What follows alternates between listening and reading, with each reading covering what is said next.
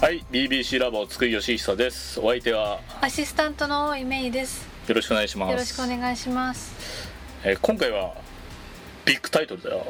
はうん、ビッグタイトルだし、レジェンド漫画だよね。レジェンド作品、えー誓いの魔球をやります。はいはい。えー原作はえっ、と福本和也先生、はいうん、黒い秘密兵器とかね。で、えっ、と漫画の方がえっ、と千葉哲也先生です。ああ有名なもちろん有名な。私も存じている、ね、えー少年ジャイアンツハリスの風明日のジョあーもう説明不要はいですえっ、とで少年マガジンでやってましたはい1961年の作品です全7巻めっちゃ昔のうんで古い名作もねたまには取り上げようかなと思って、はいうん、何を持ってこようかなと思って誓いの魔球をというのも意外に誓いの魔球はえーっと同時代の人じゃないと読んでない人も多いんだよね、へえう、ん、ただ野球漫画誌をやると必ずこの誓いの魔球ってのは、えーっと重要なターニングポイントとして出てくるから、はいえー今回は結構真面目な評論になりますはいうんまあ、まずポイントとしてはこの福本先生曰く、えー少年雑誌の野球漫画にはい実名の選手が登場したのは、この作品が最初であるって一応本人は言ってんだよねごご本人は長嶋とか王とかはいうんえーまあそれ以外にでもこう作品全体として野球漫画史におけるまあもう記念碑的な作品だよねあーうん、後世に果たした役割がこう大きすぎるっていうか、へえうん、全部が全部そうこういうここが特徴ですって言ったらそれがもう後に受け継がれてるぐらいの感じ、あうーん、どっから言っていいか分かんないぐらいでえっとまずねえー主人公が、えっと二宮光っていう男の子なんだけど、はいまず一番のポイントとしてはこの子は魔球が投げられるっていうことなのねはい、まあ誓いの魔球というタイトルだからはいうんいきなり投げられますあーうんえもう元からの才能そうあー僕は魔球が投げられますっていうキャラクターあそれはえっとなんて言ったらいいのかな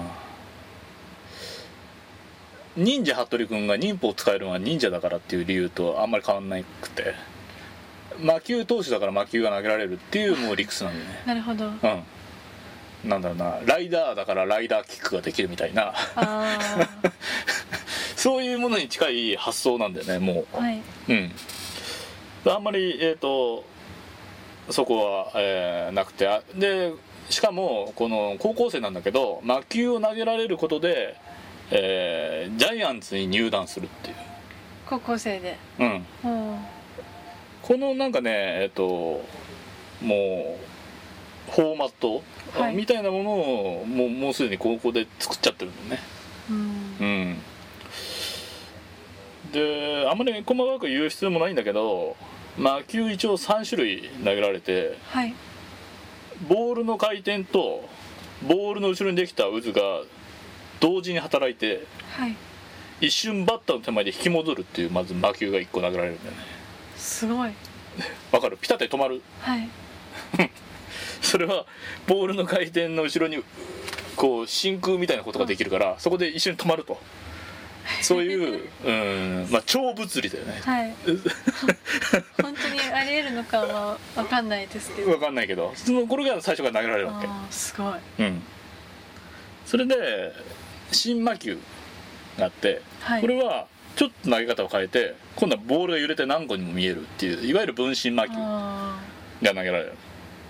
すると第3の魔球つって足を高く上げて上から投げると、えーボールが消えるでこれ 1, 試合1試合3球までしか投げられなくてーはい負担が大きいあっていうもうここまで聞けばまあ野球漫画読んだことない人でもみんな大体わかると思うんだけあど、はいある程度この後に出てくるこの後っていうのは歴史的にねはいあと出てくる、えー巨人の星とかのもう原型がここでできちゃっているんだよねおーそういう意味で、えっと、もうなぜ日本の野球漫画には魔球が出てくるのかとか、はいえージャイアンツになぜはなぜ入るっていうかみんなはじゃあ、えージャイアンツに入るうーんとかそういったことのフォーマットみたいなものがベースを作ったのは何ですかって言われたらこれ力の魔球なんですよっていう話になっていくんだよね。でここも結構大きくて日本の野球漫画の特徴としてはいこれ千葉先生の絵でねこの主人公の光るっていうの、二宮光るっていうのを描いてるんだけどはいちょっとどこかこうさ寂しげなんだやっぱりねへえうん、えーやっぱりその少女漫画から来てるなんかこう優しげな雰囲気というか儚げな雰囲気って言ったらいいのかな、はいうん、千葉先生独特の、うんうん、がある彼にはあってはいそれでえーっとこの二宮は沢村栄治の背番号14を受け継ぐのよはいうん、でほ本来は1947年から永久欠番のはずなんだけど、はいえーこの14を復活させようとで最後この魔球の投げすぎで、えーまあ、気球で壊すんだけどはいで引退っていうことになるんだけどこれこれもまあ巨人の星条が後々トレスししていくというかあーはい受け継いでいくんだけど、えーそういう沢村栄治っていうこの日本人が持ってるこのなんていうの野球選手のこの原風景みたいなものをはいこう漫画の中にい DNA として受け継いでくるすごくこう決定づけた作品なんだよねうんつまりえっ、とエースは儚く散っていくものっあていう最後は破滅が待っていますよっていうあはいうん、でに、まあ、日本の野球漫画ってのはずっと沢村栄治うんをこう神様扱いって言ったらしあれなんかこうなんかちょっと失礼な言い方に聞こえるかもしれないけどちょっとその沢村栄治っていうのを崇めている部分があってはいで沢村栄治って言えば悲劇の投手悲運のエースっていうイメージだ、うんそれと日本人のそういううんなんてな桜が好き的な情 緒 はいみたいなものとこう野球がこう合わさってまあ高校野球もそうじゃないなんかそのその儚さみたいなものが好きな人が多いわけじゃなあいー確かにそうでしょはいあれ勝ってなんか優勝してる人が見たいわけじゃないかったりするじゃないみんなはいうんっていうところのうーんまあ代表的な作品なんじゃないかなと思うあうん、で、えっと、もはやこう誓いの魔球は何をこう切り取っても全部この逸話になっちゃうんだけどーはい伝説っていうかはいで当時このあ千葉先生は千葉哲也先生は野球知らないで書いてたっていう、へえうん、興味もなかったってこうよく言ってるんだけどこうはい当時はね、はいうん、だから、えっとマウンドが真っ平らだったりするのよ、ああなるほどうん、マウンドこうながってますよねそうマウンドが盛り上がってるっていうことを知らないで、えっと絵の中に書いちゃって、はいえっとバッターと同じところから投げてるとかはいいろいろあるんだけどこの作品がきっかけで野球に興味を持っていわゆるその野球大好きはいになってで有名なホワイターズっていう草野球チームを作ってはいでそこで、えっと、一緒に千葉明夫先生がやってホワイターズでね、はいえー千葉哲也先生と千葉明夫先生が一緒に野球やってはいで明夫先生はキャプテンを書くようになるっていう、うーんうん、そこがきっかけでキャプテンができたあ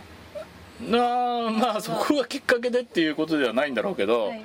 まあ少なくともあ千葉哲也先生がホワイターズを作るきっかけになったのはもうこの作品なんだよねへえそれで巨人の星の話で言うんだったらこの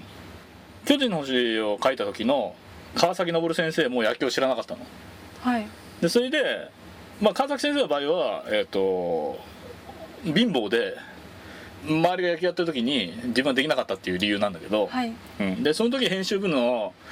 その人たちが、えーと「千葉先生だって誓いの野球を書いた時に野球を知らなかったんだから大丈夫です」っていう話をして、おうん、お説得したっていう話があるぐらい、うんやっぱりこう誓いの野球と巨人の星とこのまあこの王道っていうか、はいうん、ど真ん中の野球漫画のど真ん中をこうつつないでるこの線の60年代のとこでいくとこうきもう切り離せないのよ。おお、うん、